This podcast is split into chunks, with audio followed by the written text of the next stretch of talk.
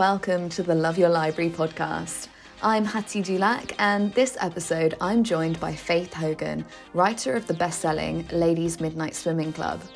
Faith is here to talk about her latest release, The Guest House by the Sea, which is a story about how the places people escape to can provide the ideal setting for self reflection and transformation.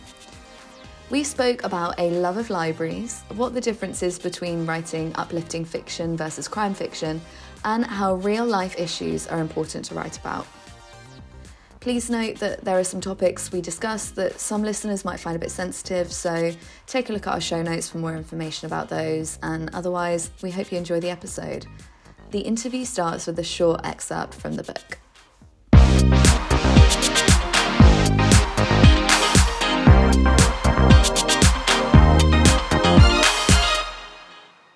This is the guest house by the sea, and we are beginning by meeting one of the guests who's come to the guest house this summer. Up until the first dance, everything had been perfect.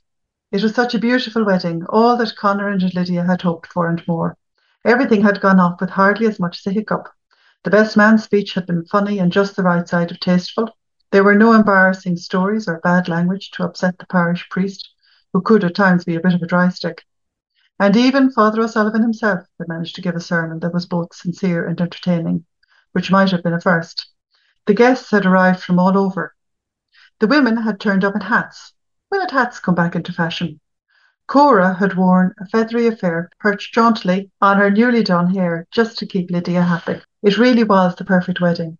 Cora enjoyed every second of it until that moment. She wasn't even sure what it was about seeing her son and his new bride dancing to a song that was such a hackneyed wedding tune.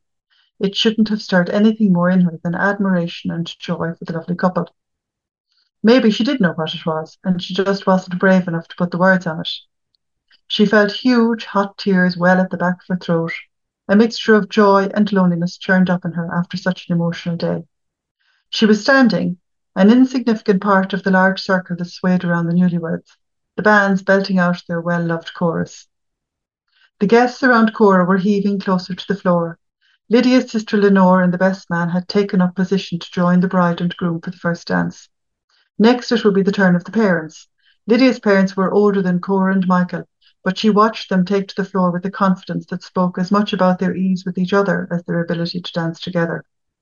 Michael was not a dancer, but he'd promised Lydia he would do one circuit, just one, and then he was off the hook for the rest of the evening. Connor nodded towards them now. It was their turn to join the dancing, and Cora turned to Michael next to her. He placed one hand firmly on her hip. With the other, he grabbed her hand. For a moment, she wondered if perhaps he'd been awake on some of those evenings when she'd been engrossed in Strictly. They shuffled awkwardly about the floor. Cora looked up into her husband's face, and that was the moment she realized Michael was not really there anymore. Well, that's to say, he was standing right in front of her, but he might as well have been sitting on the moon, because suddenly she was completely alone.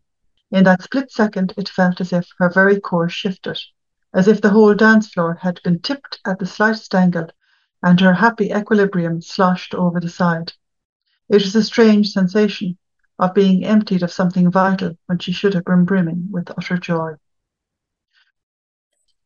So it's hard to pick out a piece when you're just starting. You know, you're just we're just at the beginning of the book's journey, and you go through it, and there's so many pieces. You think, oh my goodness, yeah. But anyway, yeah. Well, exactly exactly and i think it's interesting um, and i guess we'll get into it in a second but it's interesting because there are obviously so many characters with their different storylines it's hard to pick a place to to start so for the benefit of our listeners would you be able to tell me a bit about the book of course, I'd love to. Um, the Guest House by the Sea is, I suppose, a love story to Ballycove. Ballycove is a fictional village that I've written into a number of books already. This is probably going to be my second last Ballycove book.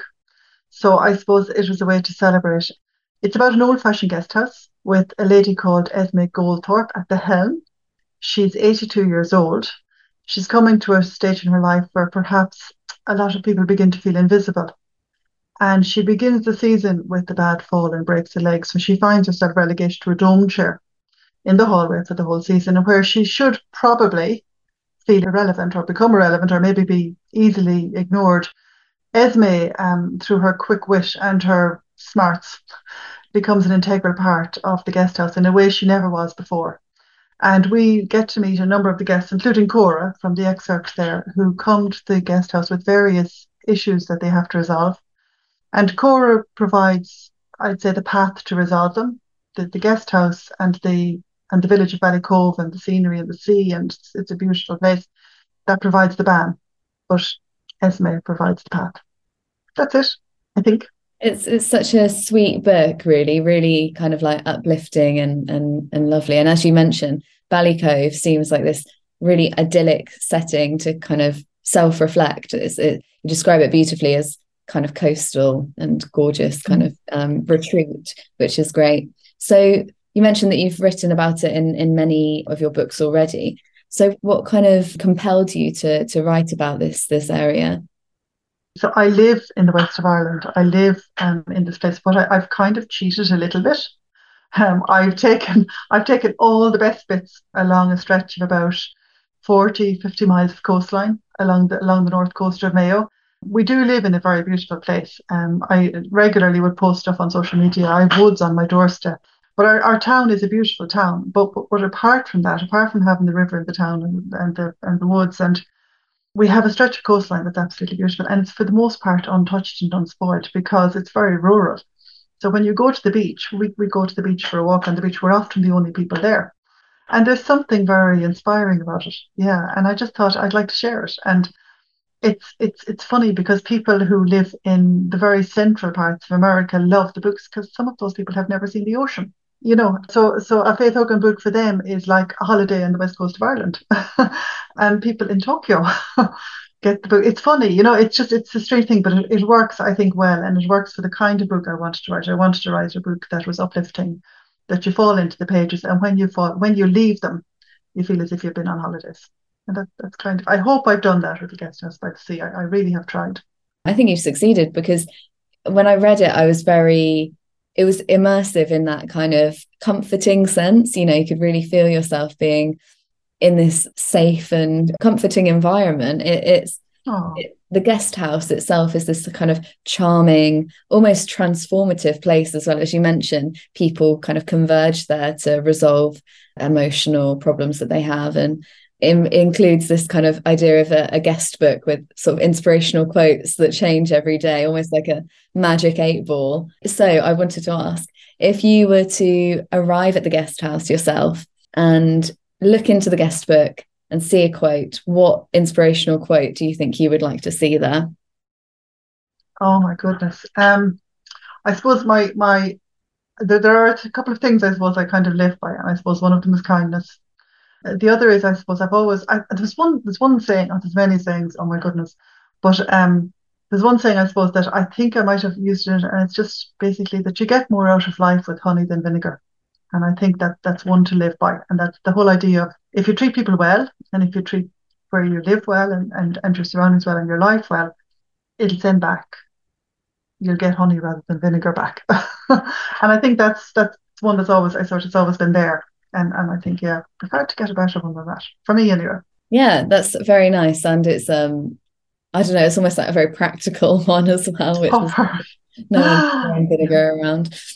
And I guess part of that is also the book, as you mentioned, you know, these kind of characters arrive there with their different issues to resolve, but they're quite you know, some of them are quite hard hitting. You know, you mentioned things like uh, a dementia and relationship breakdowns, and even abortion, and and kind of the complicated relationship that Ireland has in its past with with the kind of legalities around that as well.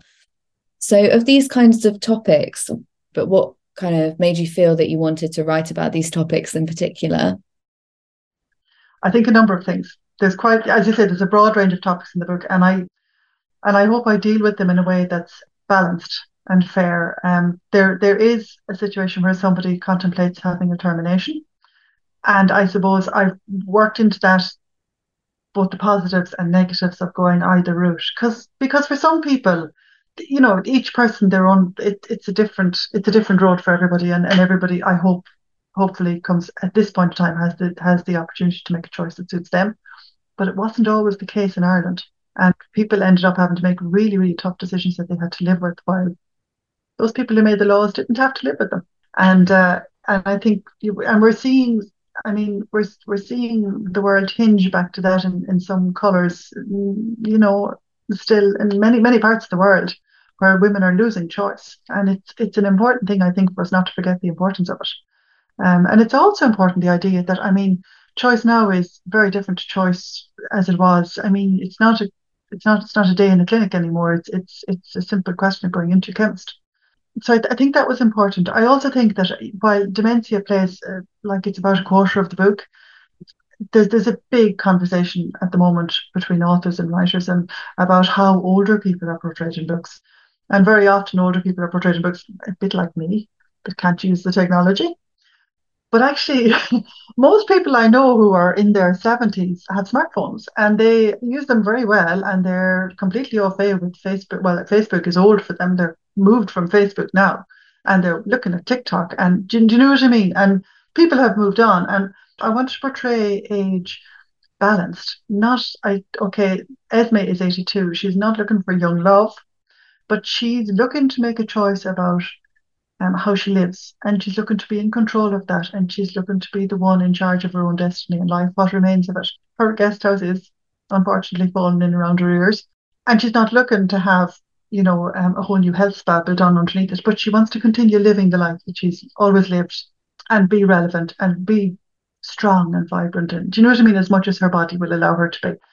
And on the other side of that, Phyllis's husband isn't getting that choice. But in many ways, Phyllis's husband has been smart enough to make his decisions many years before, and because he knew this could be coming down the road for him.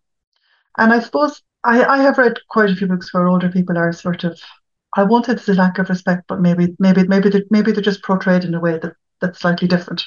And I just wanted to I wanted to give another side of it. That, that so yeah, so yeah, there are issues. Most of my books would have issues that are, um, I suppose, kind of meaty, we'll say. But um, but I mean, isn't that what drives us to make decisions that are, you know, life changing and life forming and, you know, make us better characters sometimes, I think. I think as well, it kind of can drive a book. I don't know, sometimes people throw in a, a dramatic event for the purpose of there being another step, another problem in the road that needs to be tackled. And that's a completely viable way to tackle a book. But I think there's something about this book that's really reassuring. And it's because I think that it's it's a very sort of measured journey, you know, that you follow these characters on. And I think you handle these topics with such a reassuring tone and, and a sympathetic voice that it it doesn't feel like just a plot point. It feels like a real issue that's being tackled and dealt with as a real person would. Yeah, I hope it's even handed.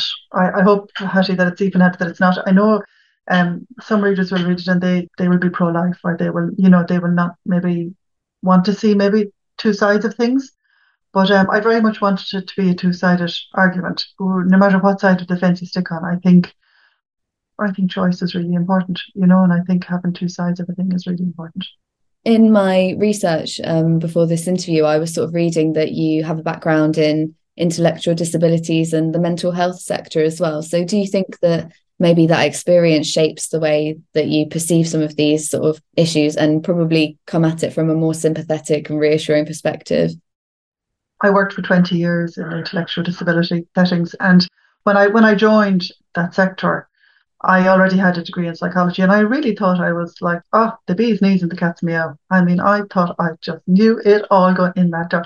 And it's quite amazing how much you learn from people who are perceived to be less than, if you know what I mean, in, in, in terms of well, certainly in terms of academic achievement, but but but there are many ways to measure a value of people, and they certainly know how to um, put things in perspective and make you look at the world very differently. And I think, like any writer, you know, most writers really only get going in their forties, fifties, and later, because it's that life experience behind them that shapes how they see things and and and how they perceive things and how they can actually portray things Whereas 20 years before that, like I say, I just, I knew everything. I had nothing to learn. I was so lucky. um, but it turned out not to be the case at all. And uh, it's it's everything from, I mean, going for coffee with somebody and meeting somebody that you think you know really well, and the way they'll react to the person that you're with is very telling in a way that you'll never you'll never see that side of people um, without being in that situation. Yeah, I think perhaps maybe it did. I think it also like it affected everything from even how you parent your own children. Mm. Um, if I had I came to parenthood, I wasn't I, I wasn't the youngest mother on the ward when I had children, shall we say. But I think that the experience of having worked in intellectual disability and, and mental health, um, I think it very much made me a more even-handed parent and much more patient and um, to give me the ability maybe to see the two sides of the coin much I'm not saying I'm brilliant at it but much better than I would have been able to do it before that experience you know? Mm, mm. yeah definitely it does affect. And you write under both Faith Hogan and Geraldine Hogan with sort of your crime fiction novels being under Geraldine. So I wanted to ask how the writing process is different whether you're tackling crime fiction this kind of uh, up, uplifting fiction? It's very different. Two very different sorts of books. Yeah. Um, when I'm doing a first draft of Faith Hogan books, I will sit in a big comfortable chair here behind me. Sometimes I have a big dressing gown on me, blanket over me, you know, and I just snuggle down and I let the pen go and away we go and we're off. The crime fiction is different. You do have to sit down and really plan. And while my crime fiction would be very character driven, and there's no doubt about the fact it's not, it wouldn't be bloody, gory, shooting, killing, you know, um, stuff. But it will be very character driven, but there's a lot more plot. Um, you have to really tighten things up. You have to really plan. I have to plan. Some people, I see some people, and they can just write a crime novel and they just take off and they don't even know what's going to happen at the end of it. Kind of have to have a little bit more than that. Whereas the the, the uplifting fiction is just um, it's just lovely to write it. Now you spend a lot of time editing it afterwards when you sit down and you write it like that, but I wrote the Ladies Midnight Swimming Club and I wrote it at a time when I couldn't go into the sea. And I basically just sat in the chair and closed my eyes. It's very immersive. And you leave a day's writing and okay, you can be tired, but you actually feel in some ways, I don't know, refreshed because you've been in another world, you know? So yeah, so very different, but um, but both equally equally both enjoyable. Um, there's a certain kind of a sharpness to the crime fiction that you go, oh, yes, I suppose, as with reading, writing forms its own form of escapism. So if you're sitting there writing a lovely, like cozy novel, you get the treat of being immersed in that world. But if you're probably in, a, in the grittier, sharper world of crime fiction, it can be a way of, I don't know, enacting a life that you couldn't otherwise have. So that's interesting as well. You had, I have been at times that I've been sitting in the chair and the sweat is just pumping from my head because I'm writing something and I'm kind of against the clock. Maybe I'm going to go and do something and I have to get it done before I finish. But actually, it's the plot that's actually, it's like as if you're there. And the plot is actually, and you, and, you and you just come to in and you go, I'm worn out. um, and you are, you know, and and reading is, yeah, you're right. Reading is a lot like that. You can really sort of get caught up in it, you know, and aren't those the best books though that you get caught up in? Aren't they the best stories? Yeah, absolutely. So what kind of what kind of books do you like to read? Oh, I love everything. there just isn't enough time to read all the books. Um, I love. I'm there. There's some books. I'm okay. I'm a sucker. If if Kate Atkinson, I don't care if she, I don't care what she brings out. I'm going to read it. I adore um, Rachel Joyce, Joanna Cannon, Penelope Fitzgerald never gets old. I can go back and reread those. Growing up, I loved Ros- Rosamunde Pilcher. She would have been a really favourite, you know. Um, now the crime, um, I love stories that are kind of character driven in crime. So I love Benjamin Black, who I I love the Simon Serrailler. Yeah, there's so many books out there. There's so many, and there are so many books this year that are coming out that are really, really good. You know, so yeah, too many books, too little time. Oh, you use the library card. That's what I say. Yeah. Oh, the library and BorrowBox. I mean, yeah. BorrowBox is amazing. Just, I mean, I yeah, you go for a walk every morning and you've got your audiobook on. I love it for factual books.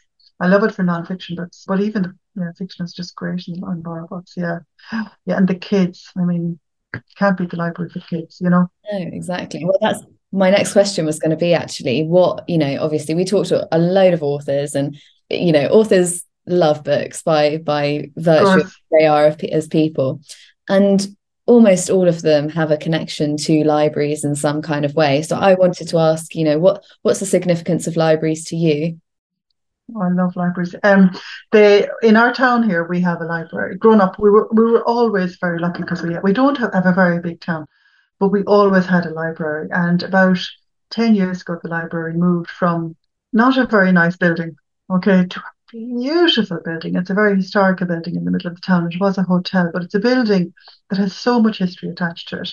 When you walk through the doors, you go, oh, you could just stay there for the day. And the staff, of course, are the same staff that were always there. So they're just lovely to deal with.